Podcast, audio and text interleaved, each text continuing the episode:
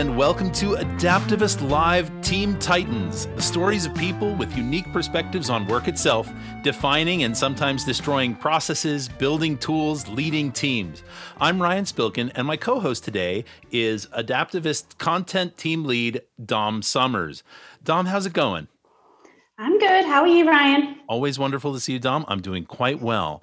And joining us today is an experienced business leader, entrepreneur, marketer, and best selling author who has worked in and with multinational companies, successful startups, and agencies. Sophie Devonshire. Sophie, thank you so much for joining us today. I'm so pleased to be here. Looking forward to talking. Well, we cannot wait to hear what you have to say. Your book, Superfast Lead at Speed, was shortlisted for Business Book of the Year, as well as getting to a number one spot on Amazon, and has a strikingly beautiful cover. and let's start off with a little bit about your role now as CEO of the Marketing Society, a very prestigious and progressive community of senior marketers whose purpose is to empower brave leadership. So, what advice would you give to budding CEOs and founders who want to build a successful business? Well, that's a very big question. Uh, there's a, there's probably a, few things, Ryan, that I would want to to bring up, and they are based on having spoken to a, a number of leaders across the years and talked to them about what's important in business. So, if you are looking to build a successful business at the moment, I think it's worth reminding yourself that it doesn't all have to be just about you. So, the power of the team, which I'm sure we'll talk about today, um, and understanding that actually there are brains that can be borrowed, there are perspectives that are helpful, and there are thinking partners out there who can help support you in what you do, is I think really important for anybody who's feeling a little bit overwhelmed at the moment with what they're trying to do in business or with the idea that they have to be some kind of perfect leader in order to succeed. So that sense that you don't have to do it yourself, I think is really important. And one of the best ways to borrow people's brains or think differently is to stay incredibly curious. And the curious people are the ones that connect with other people and, and, have conversations with them. The ones who listen to podcasts like this, who read books, who understand that actually one of the fastest shortcuts to success is to learn from the mistakes of others or um, steal like a magpie the ideas from other people as well. So I'd probably start, oh, there's so many things to talk about, but I'd probably start with just an acknowledgement that actually, if you want to be successful in business, building up a network, building up connections, building up ideas will help support you all the way through. So, talk a little bit about my new role because it probably is relevant. Um, one of the reasons I, I took this job as CEO of the Marketing Society is because I have seen how useful it is for people to be able to come together as a community, as a society, and support each other. So, the Marketing Society has been working with leaders and standing up for the marketing industry for over 60 years now. Um, but as you guys know more than anybody, the rapidly changing world in which we operate, the way in which technology and fast connections have, have changed the way business works, means that for marketing leaders or anybody in marketing at the moment, things are particularly challenging. And the idea of a society that can help great marketers do well in their business, do well in their careers, do good by coming together and be a positive force for business in this world, and feel good about business and about the marketing industry is really, really important to me. And so it's been great to be part of it all. Ryan mentioned before that you've published a book what was the what was the reason why you decided to do that? Where did the idea of you know leading at speed originate from? Was it similar to what you had what you were talking about there with the marketing society with trying to bring people together and getting ideas together? No i think for this um, I, have always been interested in the, the the thrill you get when you launch a new product and things move really fast, or when you see somebody in, in, in business who's who's really succeeding and flourishing and learning, or or when anything moves at pace and you and there's something very exciting about that, right? Um, and I've actually worked inside big super tanker organizations and also founded my own e-commerce startup. And seeing the difference in pace between those was interesting. I've worked in different countries. So i lived in um, the middle east in dubai where things can move very very fast from a business perspective and also in estonia the birthplace of skype and transferwise very e-enabled. And that being that ability to see things grow and move fast it's it's intoxicating when you see that happen and for a number of years, I really wanted to help support leaders who wanted to get the pace right inside their businesses. But a couple of years ago, when I started thinking about the book, there were two things that people were talking a lot to me about. First of all, everybody was um, fascinated by what's happened in this last decade, really. Really, post iPad, I, I, would say, we've had a decade of disruption in business. Everybody talks about it, you know, coding laying on coding, technology and technology, platforms, platforms. We all know what's happened. And what that's then done is generated a world which is full of impatience. So if you're in business, you've got the hot breath of the shareholder saying things like, well, hold on a second. You know, if Uber can go from nothing to a $58 billion valuation in five years, why is it taking you so long to launch that new product? Um, so the shareholders are putting pressure on people in business. Um, everybody's audiences are putting pressure on, on, people in businesses. So whatever you're doing, whether it's creating a, a, a you know a big airplane or, or, or whatever you're actually producing, everybody wants everything Amazon Prime delivery, super fast. So there is an impatience there. And there's also an impatience there if you are ambitious, if you're a business leader, if you're at any stage in your career and you want to do more, we get impatient with ourselves. So I was speaking to people who are saying, right, I can see that the world is moving super fast. I can see there is the potential there for me to be able to do so much more. But either my organization is moving too slowly and it's driving me crazy, or I'm not moving fast enough. And then at the same time, they were all exhausted. And, you know, we, we've seen this even more in the last few months. The pressure of the pace can make it exhausting to, to work. So I wanted to find a way to work out how can you get the pace right? How can you move fast when you need to, but also make sure that it's sustainable?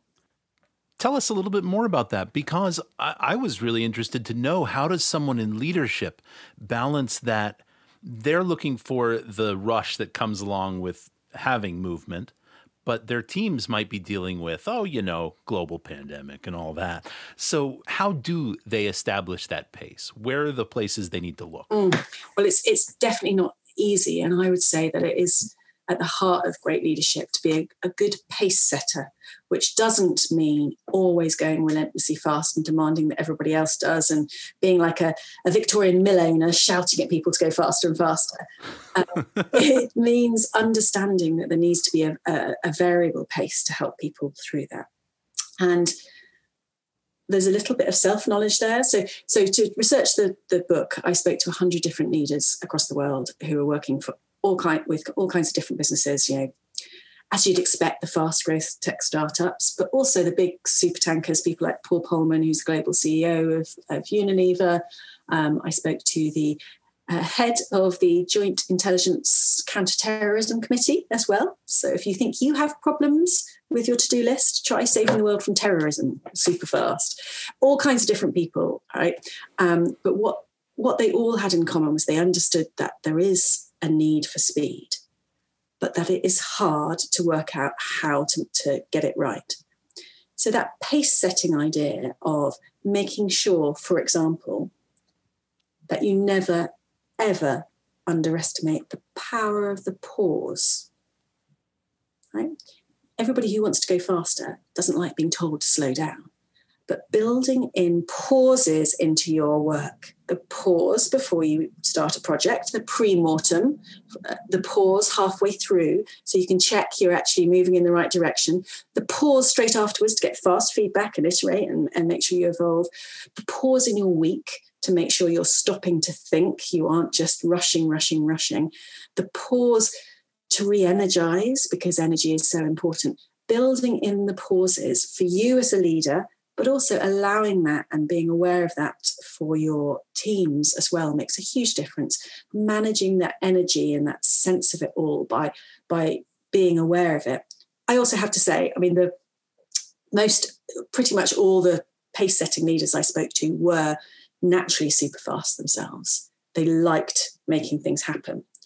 But over their careers, they'd understood that they need in their teams people with perhaps more rigor than vigor, or the meticulous thinkers, or, or, people who just had a different pace, and that that was important. And the structure of teams need to be needs to be built so that you can actually have that diversity of types of people there, and that not everybody is as driven as some of the people who are leading businesses. So an understanding of pace, I guess, is the long answer to the to the short question of how on earth do you start to cope with a super fast world and the need for speed. Question around as a follow-up to that um, you know, there are companies right now who are fortunate enough to still be growing and to still have that real pace that you're talking about in terms of more people, more, um, you know, more customers, all that kind of thing. How does a leader or how does a business manage that growth internally where you've got lots and lots of you know new people coming on board and new customers and also having come from sort of um, like a smaller sort of a startup um, going to the scale up, going to the enterprise. How do businesses manage still wanting to go as fast as they were going before when they were smaller, but now they're a different size and there are more people to bring into the conversation, more um, more people to bring on board culturally as well. Like, how does a business manage that type of you know growth and hyper growth? I think it's a, it's a brilliant question because you see a lot of companies struggle with that the startup to scale up, or how do you grow up without slowing up? Yes. And the reality is, you do need to, to put in place, therefore, some more process. And those people who like to move fast and be revolutionary are inherently allergic to the idea of process. But process, when it's done well, can help speed things up. It's a template. If you think about it as frameworks for people, um, you know, the, the, the reality is if you give people a template or a default, it is much easier for them to, to, to get where they need to quicker. And that's all that those processes are. But you need the right kind of people to choose those processes, and you need somebody still to say, "Look, we, we don't want to slow down with this." I'm thinking um, there's a there's a couple of uh, businesses that I, I, spoke to and researched the book and, and that I know. In fact, um, thinking about companies like Farfetch, which is um, an incredibly fast growth company, and Jose Neves, the founder, um, who's a huge visionary and you know, one of the the fastest moving, fastest thinking people out there, with a, a, a great sense of responsibility as well. And within Farfetch, he, I know that they, as an organisation, built some really good cultural foundations um, with Sean, their head of, of, people, to make sure that there were the values and the behaviors um, as a framework to help the expectation setting in the communications. And those are the kind of things that require a bit of slowing down to get them right. But then once they're in place, it helps that, that scale happen. Um, I'm also thinking about Octopus Energy, who um, the founder, Greg Jackson, um, is one of super fast interviewees, and we had him come in this week to, with his marketing director to speak about um, their fast growth. Um, Octopus Energy is in the news today, um, talking about creating a thousand new jobs in the UK, and they've gone from nothing to a uh, one of the UK's only unicorns in four and a half years. So a fantastic example of how super fast growth can be achieved. But from day one, they have focused on this being a customer centric culture. And what that then means is everybody inside that organization, doesn't matter how big they get, if everybody is thinking about the customer, then it helps speed up decision making, it helps speed up communication because everybody owns that customer experience and you're not slowing down things by breaking it out into silos. They, have also um, adopted, as many super fast companies have a continued focus on making sure that the person closest to the code, the person closest to the consumer, the person closest to uh, the audience, whatever it is, is the one who is empowered to make the decision. So, not slowing down with layers and layers and layers, but giving people that freedom. So, let's talk. You know, the, the, the secret is you need the frameworks there, you need the principles, you need everybody to understand what is fundamentally right. And then you can give them the freedom to respond to whatever happens, to move fast, to pivot, to to be great with customers. Um, but you've you've given them that mixture of a structure and and then the freedom. And I think that's for me how strong cultures can still grow without slowing up. Do you think that freedom has to come with boundaries, or do you think that you could give someone who's closest to the customer, or um, you know, the person at the front end of the development, et cetera, et cetera, you could give them, you know, pretty much free reign of what they're doing, or does it kind of need to sit in within a structure, and there needs to be boundaries um, for that to be successful and to be scalable? I think in that instance, it you know like like anything it, it, it depends on the the risks involved um, and that i think is one of the the challenges for a lot of tech companies because obviously when you are a startup in some industries you you can take more risk and you can move fast and break things a little bit more comfortably. Um, i'm thinking now about um, how interesting I, I, really i really respect and love working with and hearing from people in the fintech world. So there's a great startup at the moment um, who's moving super fast called banked which is a, an amazing uh, digital payments system. And companies like that i think from day one have to get that mix of rigor and vigor and, and get it right because they are dealing with regulators. So that you can't take the risks there. So those are automatic guidelines involved, or, or someone like um, so Anne Boden, who's the founder of Starling Banks, another of the super fast interviewees. You know, and she went from massive banks in their, with their slow-moving juggernaut ways to set up Starling Bank, um, and you know she she but she could not risk uh, things going wrong.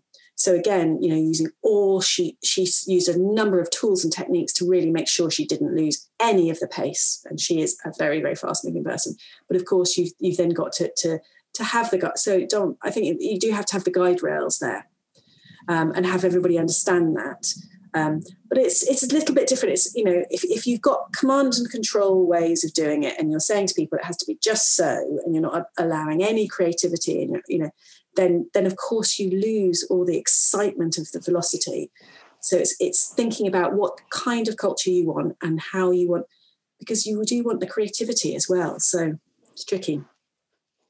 I think I'd like to get your take on the combination of um, building a process while maintaining culture. How would you suggest that people who are find themselves in this situation, how do you implement processes across teams while maintaining the the vibrant fast culture that we're looking to have? I do think it's worth always thinking about parallel tracking everything. Um, so I think a lot of, of great companies were building several things at the same time. And and culture is in culture is is kind of like a, a, garden, right? You plant some seeds, but you have to keep watering them and you have to keep nurturing it and, and, and making sure it grows. So it's not just a, right, we've done a, a few values there, there's the culture sorted. Um, so I think the, you know, the, the thing, and the thing we've, we've certainly all seen even more than before now everybody's working remotely is how easy it is for messages to be lost um, and things to be misinterpreted. So, whatever you're doing from a cultural point of view, to have people who are responsible for continuous communication is important. And it's really easy, of course, in a massive company where you've got some kind of people in roles around that. But I do think there is also a responsibility for any leader just to keep talking to people and sharing how they're feeling. And I think the other thing, Ryan, is an acceptance and a, an acknowledgement that things will screw up or things will go wrong and that perfection is is never something that we should feel is likely. Um, let's try it. Let's experiment. Let's do that together. Uh, let's work out. Let's reflect on what's worked. Did that work? How did we feel about it? That kind of, uh, you know, leadership is iterative, teamwork is iterative, culture it certainly is. And having that sense of let's learn together and evolve and test um, makes takes the pressure off a little bit as well because I think those people are trying to set up this. Hey, I want this to be a great place to work. It's all going to be perfect. Um, it's a lot of pressure. I have a question a little bit around um, what you touched on with the pandemic and us working remotely. There was an article that was published today by the BBC, which actually cited that um, which did a survey of about a thousand firms, and 74% of them said that they were planning on maintaining the increase in home working after the pandemic. And more than half of them also planned on reducing their long term use of workplaces. So, what do you think that means now for leading at speed, and how does that um, work inside the context of um, the pandemic with people, the majority of businesses working from home, that looking like it's not really going to change very um, anytime soon. How does that all affect, um, yeah, businesses who want to, you know, uh, go at really fast at really fast pace? It's, it's, it's, it is fascinating at the moment to watch this you know, worldwide experiment in, in remote working and, and to all be learning together. Um, so to if, if, yeah, all, all these things that are happening, if you if you don't care that actually there are implications, they are they are fascinating. Um, I I like to answer that by just explaining a couple of things. So there's a perspective for me in terms of being interested in business productivity and teams, uh, uh, but there's also a personal perspective. So I, um, the business that I started up, um, e-commerce business uh, years ago, I ran it for three years from from the UK, and then went to live in Estonia for three years. Um, just as the credit crunch hit, in fact, amazing timing. Um, and I ran it from the from Estonia, and nobody based in London or, or, elsewhere really knew where I was because you don't actually need to. You can have a UK number and Skype, etc., etc. Um, and, and ran the whole business um, with an entirely distributed workforce. And at the time, that was relatively unusual, to say the least. Um, but it was a fantastic experience in learning how you can build amazing teams, even in that situation. So I had a team of customer service people who were exceptional. And they were dedicated and they worked hard and it was a results only work environment because some of them were in the UK some of them were in France. You know they were I could recruit the best people. Um, we built a great team and a great culture even though half of them had never met each other. So I it, you know with the right principles uh, with over communicating, which is what you need to do when you're not together, um, and with an understanding that sometimes these things are a little tricky, it is, of course, still possible to build things in a great way. So I have a sort of personal bias in favor of uh, looking at how dynamic working or flexible working can work for organizations and remote working because of going through that experience. And then across the years since then, I've worked with different people who've, who've tried different things. And now we've got everybody trying different things. But the point is, if you want to work fast and in the right direction, it doesn't matter where you're working. You can still build a great place to work. But it requires thought. So it's the, the point we made earlier about when you slow down and work out how are people going to connect how can you test things and evolve it? You know i've been with with my marketing society team just today and we've had a team storm where we've been talking about what more we can do and how we can build those social relations. I'm a raging extrovert so i hate the fact that i'm working in my SP office every day my spare room stroke office. Um, so that's that's the contrast with the fact that i do also believe it is entirely possible to do great work wherever you are. Where there's wi-fi there's a way um, and I think people are very productive. And I think giving people a certain level of time sovereignty so they can have choice over what they do can be really effective for you know, just living the lives that you want to lead. So, in, in the long run, I think that this great experiment will um, be very, very valuable for, for people and to give people more choice in the long run. But the psychology um, behind remote working, I've seen a number of studies that talk about the fact it works best when it is the choice of the people involved. So what's hard right now for all of us is, you know, it's not we've gone, hey, can we work from home? Wouldn't that be great? We've gone, we have to all work from home. So I think there is there is going to need to be a um, you know a huge reset and, and way of looking at it as we move as we move out of this. We talk a lot about brave leadership within the marketing society and there is going to need to be some some courage for people in business left right and center to make the right decisions uh, for whatever they're doing. And thinking creatively and smartly about different ways of working has got to to take priority and, and as we consider how we move forward. You mentioned bravery mm-hmm. in american business culture. Yes. Vulnerability is almost seen as detrimental. Mm-hmm. It takes real bravery to say things might not go well. It takes real chutzpah, as it were, to to actually open yourself up to not knowing everything. So, how would you encourage leaders to let that out? How would you encourage them to show that side? When we talk about bravery, it's probably worth referencing one of my favorite stories about somebody who was incredibly brave. So, the widow, Veuve Clicquot, who completely transformed the champagne industry. She did so at a time of revolution and war and, you know, having to take over her, husband's business when women really didn't work in business. And uh, she did some amazing things. And towards the end of her life, she uh, she's called Barbe-Nicole uh, Veuve Clicquot Ponsardin, and she wrote to her granddaughter, and she said this. She said, "The world is in perpetual motion, and we must invent the things of tomorrow." Go before others and let your intelligence direct your life. Act with audacity. And I love that as a call to action for all of us right now to have the personal courage to act with audacity, to take those risks, to be a little bit cheeky, to try something different, because that's the way I think we will invent the things of tomorrow. A little while back, um, Marketing Society, Kantar, and a fantastic marketing guru, Thomas Barta, did some research into the idea of bravery in business. And they defined sort of three different types of bravery in, in, in leadership.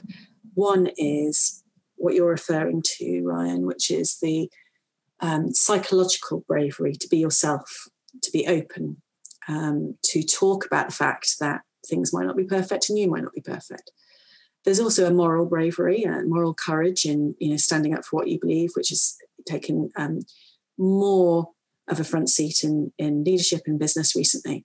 Um, and then the last form of bravery is um, my favorite, obviously, because it's to do with speed, which is the ability to to take audacious risks and commercial risks and and, and courage when you need to move fast.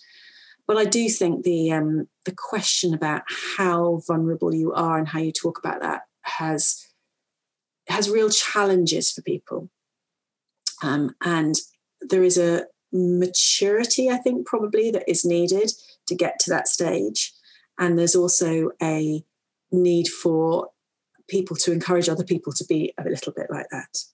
So I'm not talking about, you know, I come across some people who are just like, yeah, I'm so rubbish at all that, and I'm going to tell you how rubbish I am and all that, and and you know, and and be really self-deprecating. And it's not, it's not underplaying yourself in that situation because I think we should be aware of our strengths and play them up, but also aware that none of us can control everything anyhow. You know, it's artificial and it feels it inauthentic and wrong when you see people going, yeah, it's all going to be perfect. Um, but I, I don't think it's a straightforward answer to all this. that all the leaders that I interviewed for uh, Superfast it's very interesting when you talk to them about their history because for most of them there was a little bit of a point in there without being cheesy their leadership journey where they bothered to take some time to understand themselves and how they work. And i think i actually think brits find this hard particularly because it feels sometimes quite self-indulgent to, to, to, to say how do i work? What you know what am i like? But you know spending time with a coach or a mentor or you know working out your hogan profile or whatever those things are understanding how people see you and, and how you work at your best that is incredibly valuable because then that allows you to be quite open to sharing what you're like because you're comfortable in your own skin and that allows you i think to, to be to be vulnerable and there's you know a whole fantastic cult of support around Brené Brown and everybody else about you know the, this this this move towards being more honest and open about um, how you are. And frankly, it's it's just easier for a lot of people to be yourself. Um, so you, you save time not having to work out quite how you're going to hide all your your um, fallibilities. But it's but it's a, it's a little bit it's a little bit of a, a line I think a line between not just going um, yes I'm going to be rubbish, but also just being prepared to talk about the fact that you can't guarantee anything. I've definitely found that as I've gotten sort of further along in my career, I've just become more of myself. I show more of myself to my team, um, to, you know, east and west, north and south, all around. It's just like, this is who I am, what I stand for, what the team stands for. And I think that that can be really beneficial because what's the point of pretending that I like something or that I'm doing something that you're, you know, you're just not doing and it, it doesn't feel authentic to you because I think people really, you know, appreciate and respond well to that authenticity. And that can really be like a great building block for teams, especially since we're trying to build that relationship with people who we may have never met before because there's a pandemic yeah. and we're all working from home. Yeah, that is that is so true. Um, and I've had to do it in the last few weeks. You know, I've been meeting teams across the world just through Zoom. So being more human. And um, one of the one of the big themes within Superfast that we talk about, you know, is human understanding, and what an accelerator it is. You know, that the more you understand your audience, the more you understand your team, the more you understand yourself, the easier and faster it is to be able to connect and communicate. So I think that's that sounds like a great strategy, Dominic. Just just you know, uh, but it, it is tricky though because people sort of say be yourself, and you're kind of like, well, what does that actually mean? Mm-hmm. So sometimes taking a bit of time to say, well, what does that mean? Well, these are my values, or this is, you know, what I believe and my purpose in life. All that side of things. Again, that gives you a framework to be able to work within that and um, and answer things a bit more easy because you've spent the time building up an understanding of who who you are truly. Oh, it's just been such a treat talking to you. Thank you so much. yeah, oh. absolutely. That's wonderful. Marketing Society CEO and Superfast Lead at Speed author Sophie Devonshire, thank you so much for joining us today. Thank you, Sophie. You're great. It's brilliant to be part of it all. Thank you, guys. And thank you for listening to this episode of Team Titans. Make sure you tune in next week for the Atlassian Ecosystem podcast and our next episode of Team Titans the week after. Cheers, everyone.